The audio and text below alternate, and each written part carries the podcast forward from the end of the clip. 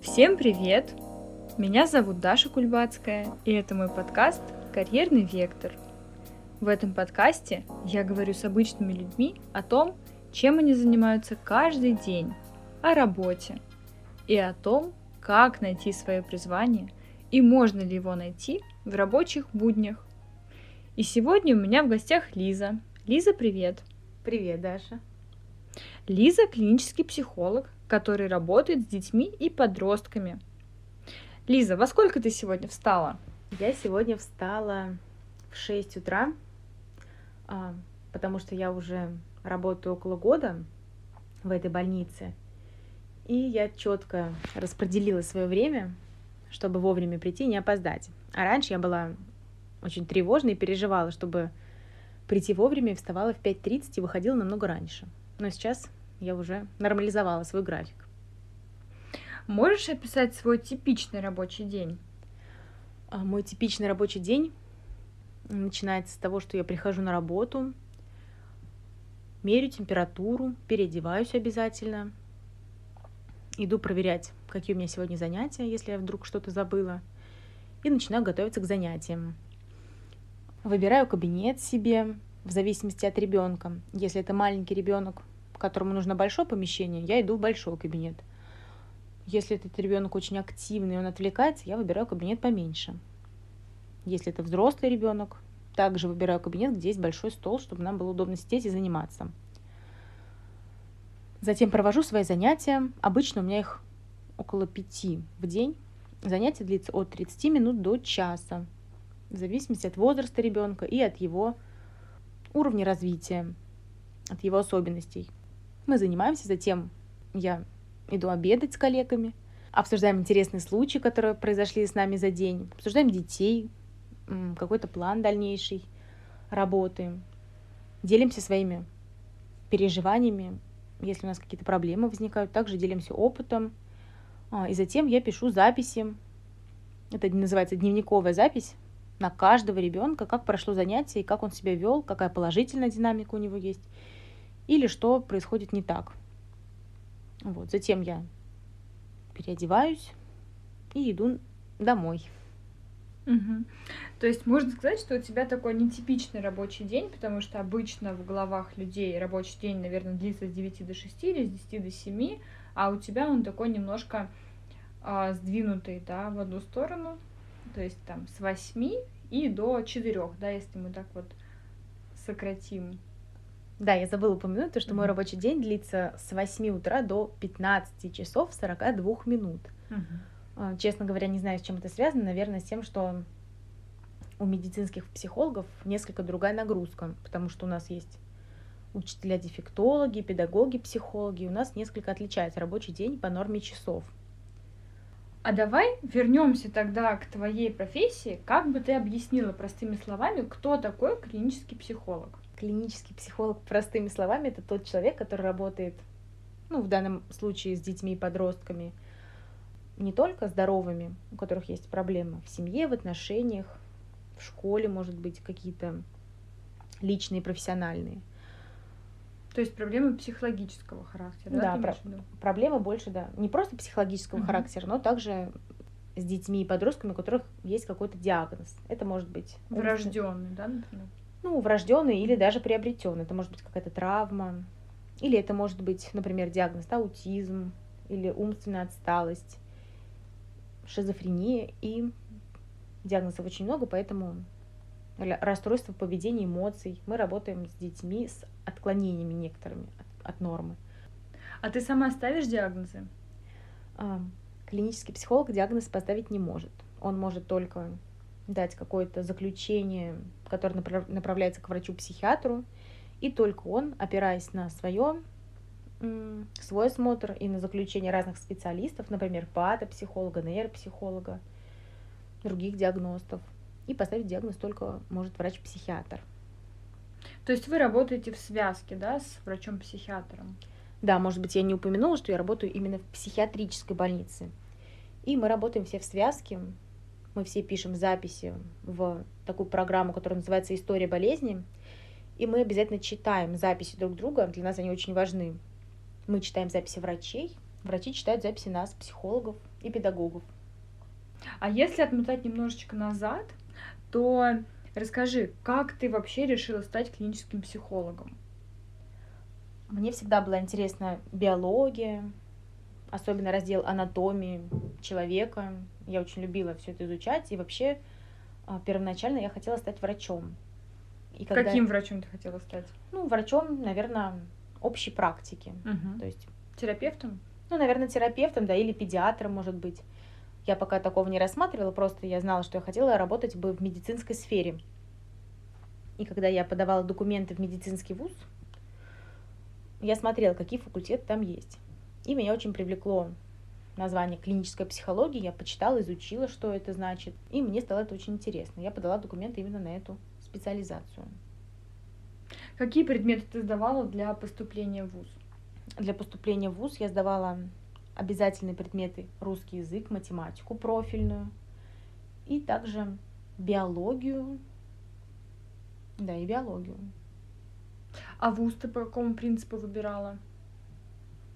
А, вуз я выбирала по принципу все лучшее для меня, поэтому я рассматривала первый медицинский, второй медицинский, МГУ и читала какие-то отзывы про педагогические вузы, но они меня меньше интересовали, потому что я хотела все-таки в медицинской сфере работать.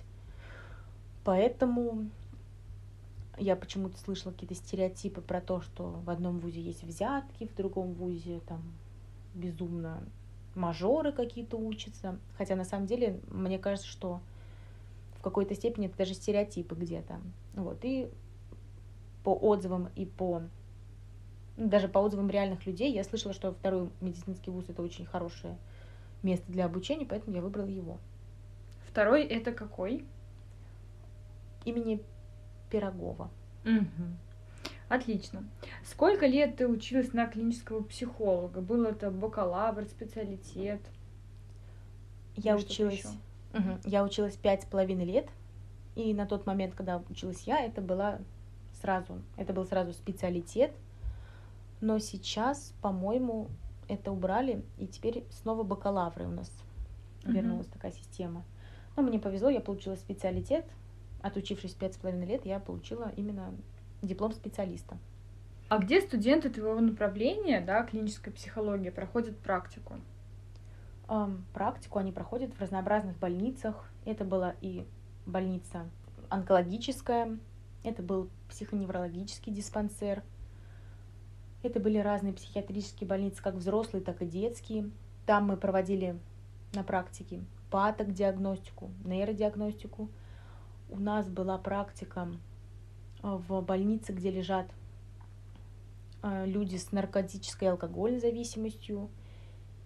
И также в детском садике специального типа, скажем так, где тоже учатся, обучаются дети с отклонениями. Лиза, а что такое нейродиагностика? А, нейродиагностика – это диагностика высших психических функций человека. То есть высшие психические функции, какие есть у нас, это речь, память, внимание, мышление, восприятие. И нейропсихолог занимается диагностикой именно этих функций. То есть они сформированы у человека должны быть. Очень часто родители маленьких детей слышат название нейропсихолог и очень хотят к нему попасть, потому что звучит это достаточно солидно. Но на самом деле с маленькими детьми нейродиагностику провести нецелесообразно и невозможно, потому что у детей маленьких эти высшие психические функции, речь, память, внимание, мышление, еще не сформированы. И поэтому мы не можем провести полноценную нейропсихологическую диагностику у ребенка трехлетнего, у которого нет еще который еще не умеет говорить, да? Например? Ну, например, да, если у ребенка отклонение, если он не умеет говорить, то мы совершенно не сможем провести диагностику. Либо он не понимает речь. А у нас такие дети тоже есть. Даже их очень много. Поэтому мы ему такую диагностику провести не можем. Хорошо, а ты вот до этого упомянула то, что ты также проходила практику в учреждениях, где лечатся люди от алкогольной зависимости. Угу. Это уже взрослые люди или это, может быть, подростки или какие-то юноши? Мы проходили практику именно во взрослой больнице, где лежали взрослые дяди и тети, поэтому подростков и детей маленьких я там не видела. Но не исключаю, что такие случаи есть, и такие больницы тоже есть. А проводила ли ты диагностику взрослым людям, у которых алкогольная или наркотическая зависимость? И если да, то как это все проходило? Ну, на самом деле, диагностика человека, у которого есть алкогольная зависимость или у которого нет алкогольной зависимости, не сильно отличается, потому что э, человек, с которым я провожу диагностику, находится не в состоянии алкогольного обвинения, она ничем не отличалась от нейродиагностики, например, человека, у которого нет алкогольной зависимости. Там мы чаще всего собирали анамнез. То есть мы спрашивали, как это началось, что вы чувствовали, что вы делали в школе, был ли вы замкнутый человек или нет. Я сейчас это все говорю сумбурно, но это было у нас структурировано, и мы собирали именно анамнез. Ну, у нас была такая практика, она тоже полезна. А вот если сравнивать нейродиагностику, которую я проводила качестве практики в больницах именно психиатрических, там были тоже у меня не люди здоровые, там люди были с диагнозами. Например, был такой случай, когда я проводила диагностику молодого человека в состоянии психоза, то есть он видел галлюцинации, он слышал голоса, и в процессе выполнения заданий, когда мы, например, проверяли его память, я называла ему слова, он их вспоминал через какое-то время. Он отвлекался, поворачивал голову и говорил, вот, он опять мне что-то сказал. Вы слышите? Мы такие говорим, нет, мы не слышим, наверное, это все-таки голос. И он нам цитировал, какие голоса он слышит, и он был очень встревожен, боялся. И диагностика в таком моменте тоже была не очень продуктивна, потому что он отвлекался на голоса, а не полностью выполнял задание, поэтому мы не смогли точно посмотреть его функции, которые, вот высшие психические функции, которые мы должны были посмотреть. А находясь вот с таким человеком в одном помещении, тебе не становится страшно, например? Работая а, в больнице психиатрической, детской и подростковой уже более года, я встречалась с очень многими случаями и ситуациями, которые вызывали у меня просто ужас и страх, действительно. Можешь рассказать о нескольких таких самых ярких моментов? Да, пришла, казалось бы, милая девочка, спокойная. Сколько ей лет? Ну, например, 12. Я уже так четко не вспомню, но примерно 12 лет, то есть это был подросток. Мы сидели, я проводила ей диагностику нейропсихологическую, она решала задания, она разговаривала негромким голосом, он был очень нежный, она выполняла все, иногда на что-то отвлекаясь и поворачивая голову и отводя взгляд. И тут неожиданно в середине занятия она резко начала на другом языке выкрикивать какие-то слова, похожие на «Авас!» Громко, это я сейчас еще тихо рассказала. А это было басом, совершенно другим голосом, что я аж вздрогнула, мне становилось на какой-то момент жутко.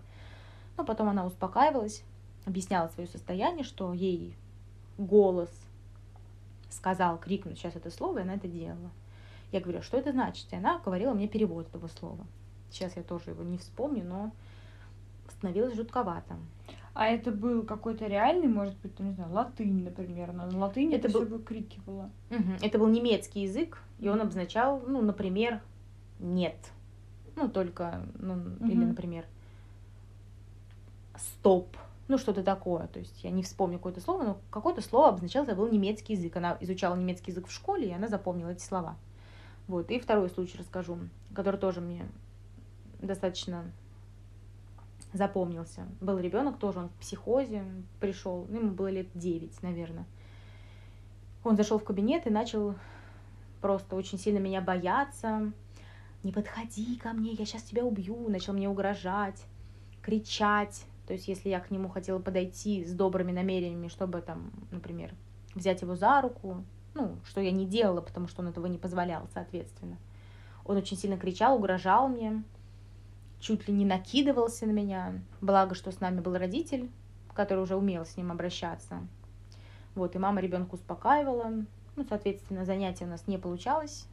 Такие тоже ситуации бывают, то что занятия с таким ребенком я ставила 30 минут, но ребенок 10 минут – был просто не в состоянии даже, он был недоступен контакту, то есть он вообще не мог отвечать на вопрос, он только кричал, боялся и угрожал мне.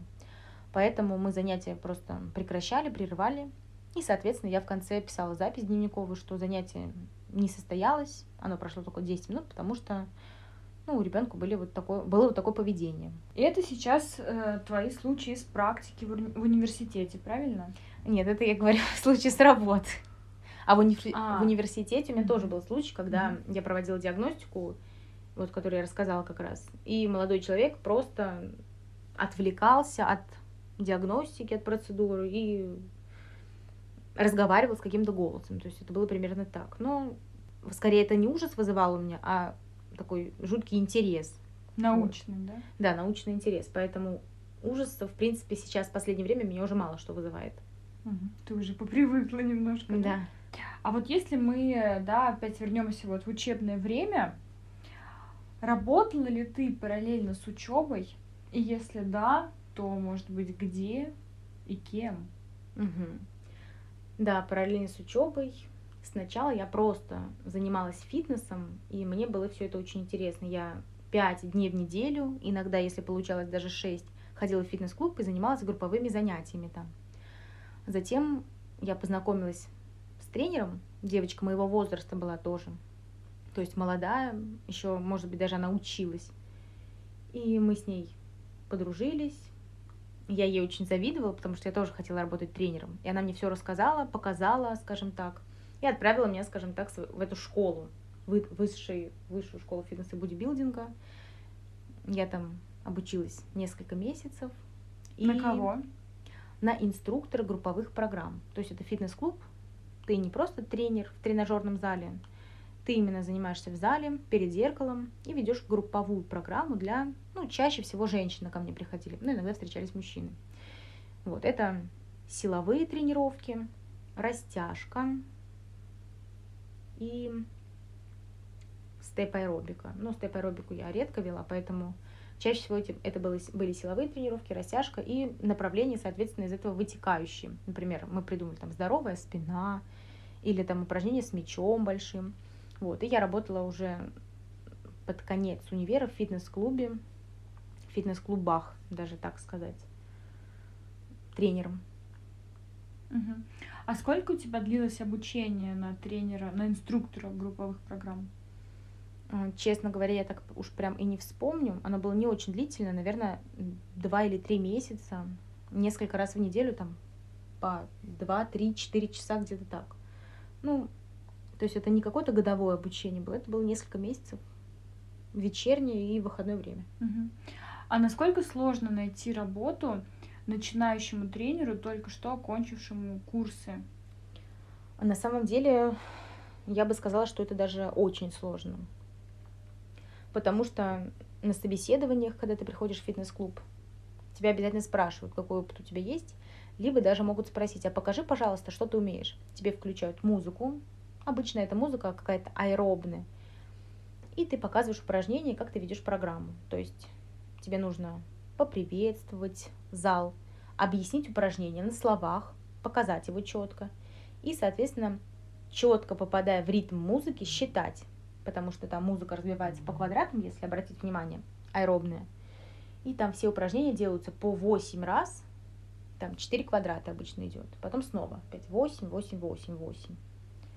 И сначала это было очень сложно, но затем с опытом это все очень быстро приходит, и если раньше, например, ты готовишься к тренировкам и пишешь все на листочке, каждое упражнение, потом ты просто приходишь уже неподготовленная за 5 минут до начала занятия и на ходу придумываешь тренировку, и она у тебя получается не хуже, чем если бы ты подготовился. Найти работу очень сложно. Либо тебе нужно под руководством тренера с опытом вести тренировку, чтобы, если что, он тебя подхватил, либо, как у меня это случилось, я вот с этой девочкой, которая была моим тренером, а, сдружилась, и она иногда просто в свободное время, когда мы могли встречаться вне рабочее время, вернее, вне время фитнеса, мы с ним гуляли, она меня спрашивала, Лиса, расскажи, как, это, как делается это упражнение. И я объясняла технику упражнения. Она меня поправляла, говорила, как лучше. Ну, я уже параллельно обучалась.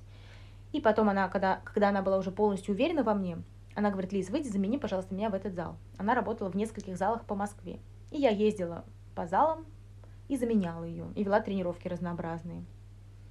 Вот, и потом, когда я уже была уверена в себе, тогда работу уже найти нетрудно совершенно. Заходишь просто на HeadHunter, инструктор групповых программ, пишешь свое, свое резюме, а потом это чаще всего происходит по знакомству. Ты знакомишься с одним координатором, с другим, с третьим, и тебя включают в группу тренер Москвы, где 100 человек, и там бывает ищется тренер групповых программ на такой-то станции метро такие-то дни. Ты пишешь, созваниваешься и начинаешь там работать, если ты нравишься.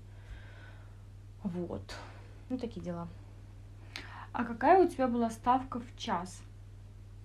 Самая первая моя ставка в час была около 700 рублей, то есть 700 рублей в час. И на самом деле в тот момент я очень гордилась этим и считала, что это огромные деньги на тот момент. Ну, 700 рублей на дороге не валяются, скажем так. И будучи человеком, который учится в универе, для меня это были большие деньги. Я очень была горда собой, что я зарабатываю, там, например, 1400 за два часа. И я шла себе, как говорится, ни в чем не отказывая, покупала какие-то шоколадки, вкусности, потому что по часу обычно, ну, не ставят тренировки, обычно 2-3 часа. А насколько было сложно совмещать такую подработку с учебой в университете. Там же там, всякие контрольные сессии, курсовые. На самом деле учебу и работу тренером было совмещать нетрудно, потому что в тот момент это приносило мне просто колоссальное удовольствие. Я и сама занималась, я была всегда в тонусе. И учебу, скажем так, иногда можно было и прогулять, поэтому у меня были только тренировки. Ну, не часто, конечно, но даже такое бывало. Поэтому совмещать учебу с тренировками было несложно. Что не скажешь о работе. А после окончания университета ты решила идти работать все-таки не в фитнес, а в клиническую психологию, правильно? Да, конечно, потому что я хотела все-таки не зря же я училась пять с половиной лет, и я хотела все-таки реализоваться как клинический психолог, потому что мне кажется, что это более и, во-первых, наверное, прибыльное и более нужное дело, потому что фитнес, ну, как бы никуда от меня не уйдет. Это все-таки подработка. Я понимала, что 8 часов в фитнесе я провести не смогу полный рабочий день. А мне хотелось как-то занять свои будни, чтобы у меня было дело, чтобы у меня был занят день именно чем-то полезным, приносящим и удовольствие, и доход. Поэтому все-таки клиническая психология у меня стала на первое место. А как ты искала свою первую работу после получения диплома о высшем образовании? Подавала кучу резюме, но либо меня не устраивали условия, потому что была крайне низкая зарплата, либо я просто была недостаточно компетентна, мне не хватало опыта, и меня не приглашали просто на собеседование.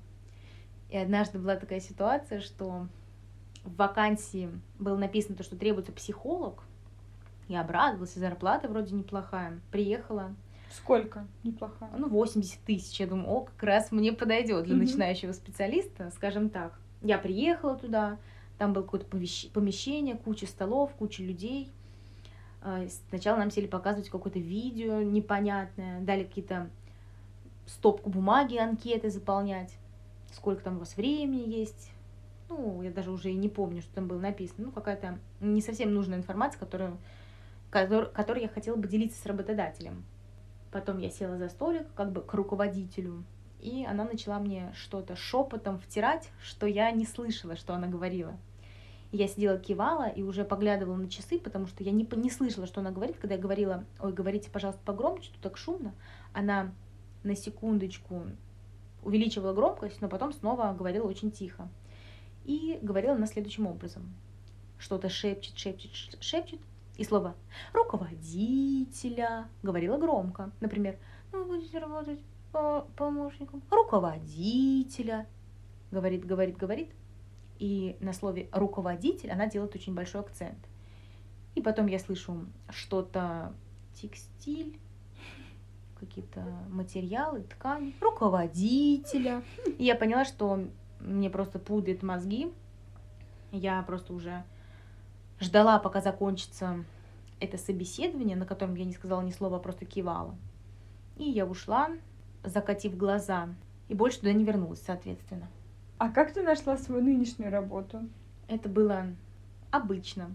В нашу группу универскую написали, требуется вакансия, требуется специалист в такую-то больницу нейропсихолог. Я сразу же откликнулась. Это было примерно вечером, например, ну, допустим, вечер среды. И в четверг в 8 утра я уже была на собеседовании. Это было так примерно. То есть мне сразу ответили, сразу пригласили на собеседование.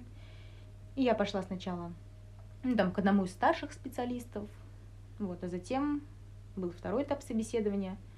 Это был директор больницы. Вот, и я пришла к ней на собеседование. Что у тебя спрашивали на первом этапе собеседования, а что на втором? А на первом этапе собеседования спросили, где я училась, чем занималась, что мне нравится. Я была очень амбициозна, общительна, улыбалась, и видно, что я имею большое желание, у меня были горящие глаза. И мне сказала эта женщина, да, видно, что знаешь ты не очень, но глаза у тебя горят. Второй этап собеседования, когда я пришла к, этому, к этой женщине, к директору больницы, она мне задала а, практическую задачку. У ребенка есть отклонение, поставлен диагноз аутизм, и он пишет левой рукой. И родители очень хотят переучить его на правую руку писать. Что вы будете делать? Что вы будете говорить родителю? Что вы будете советовать? Ну, я сказала, что, конечно, я не буду переучивать ребенка писать правой рукой, потому что раз у него сформировано, соответственно, полушарие одно сформировано лучше, чем другое, поэтому, соответственно, зачем переучивать ребенка, у которого и так есть какие-то отклонения, нарушения, создавать ему еще больше стресс, чтобы он совсем отказался писать. Поэтому, конечно, я буду уговаривать родителя писать, ну, чтобы ребенок писал левой рукой, только это поощрять, а не переучивать.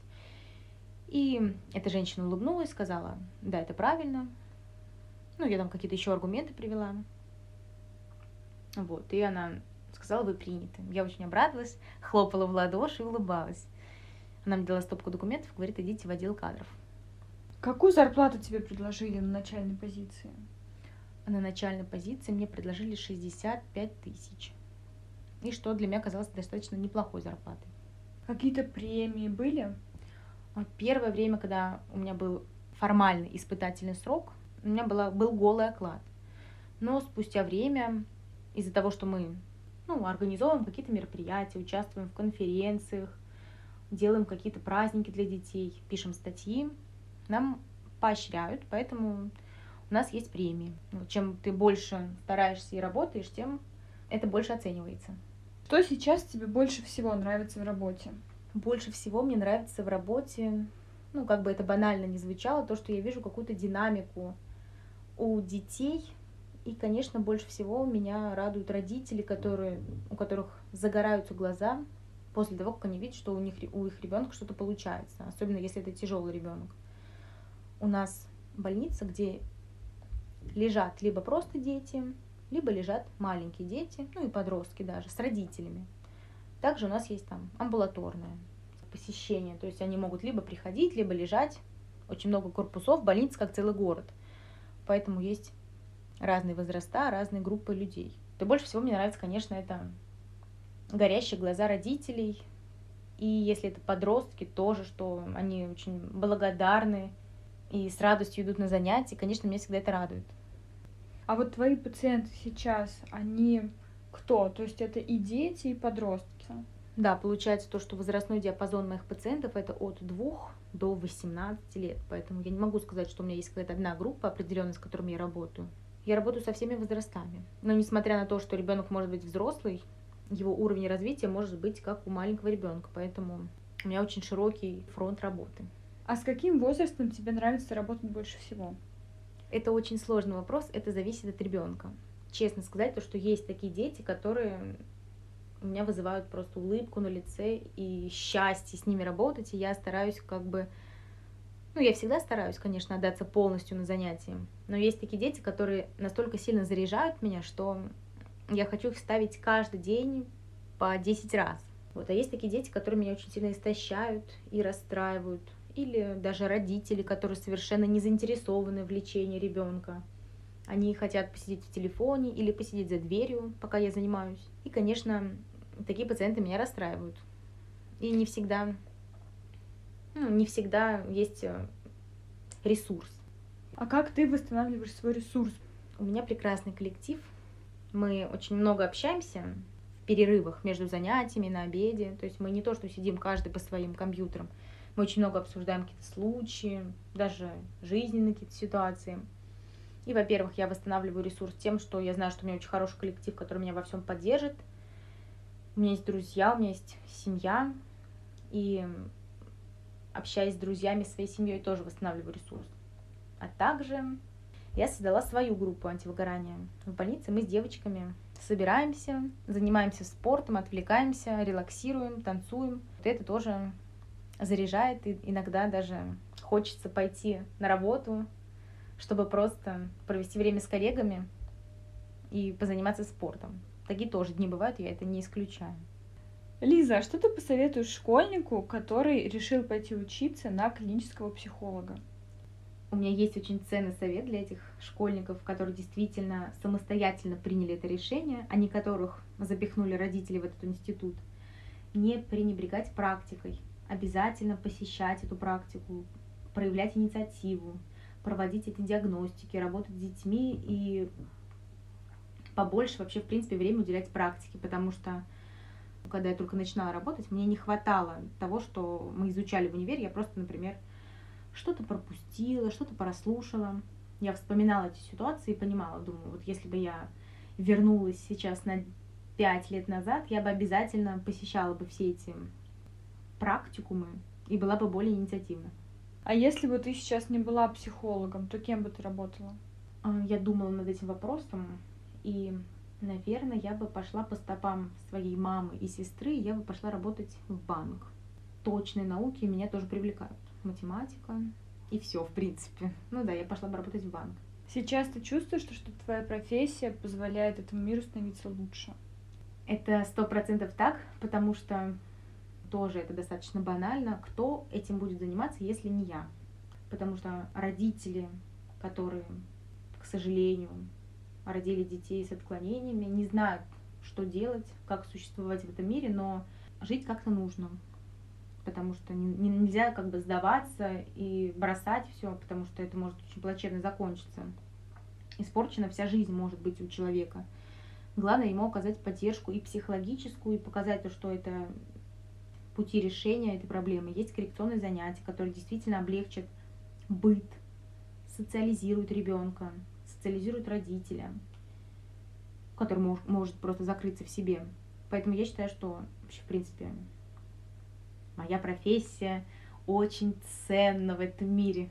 Поэтому я очень рада, что я работаю, потому что на занятиях я не только работаю с ребенком, но и даже большую часть, если это, конечно, занятия и с ребенком, и с родителем, я консультирую родителя. Они очень много вопросов задают, если это заинтересованные родители. Я стараюсь максимально подробно разъяснить, как вообще построить маршрут реабилитационный для ребенка. И эти советы могут казаться банальными, но очень ценными. Я вообще фу фу фу счастлива, что я работаю именно в этой сфере, и я считаю, что я нашла себя здесь. Ты видишь какую-то перспективу трех-пяти лет, может быть, для себя? Что-то изменится в твоей практике, или ты будешь заниматься тем же самым, но, может быть, как-то вширь свой функционал улучшать? А, ну, в течение трех и пяти лет, конечно, я не могу ничего сказать, потому что мне уже 24, и как бы у меня есть личная жизнь, которая, возможно, через пять лет повернется другим боком, скажем так, ну, в ближайший год-два я вижу перспективу того, что я пойду обучаться еще, ну, я пойду еще обучаться, чтобы быть более компетентным в своей специальности. То есть, возможно, моя зарплата и функционал не изменится, но я буду больше понимать, что я делаю, чем я занимаюсь и зачем. Я думаю, что я пойду просто обучаться. Лиза, спасибо тебе большое за такое плодотворное общение. Ты подробно рассказала о своем таком начале, о старте пути в клинической психологии. Мы пожелаем тебе удачи, дальнейшего успешного развития. Спасибо большое, Даша, мне было очень интересно пообщаться и, как говорится, вспомнить свой путь.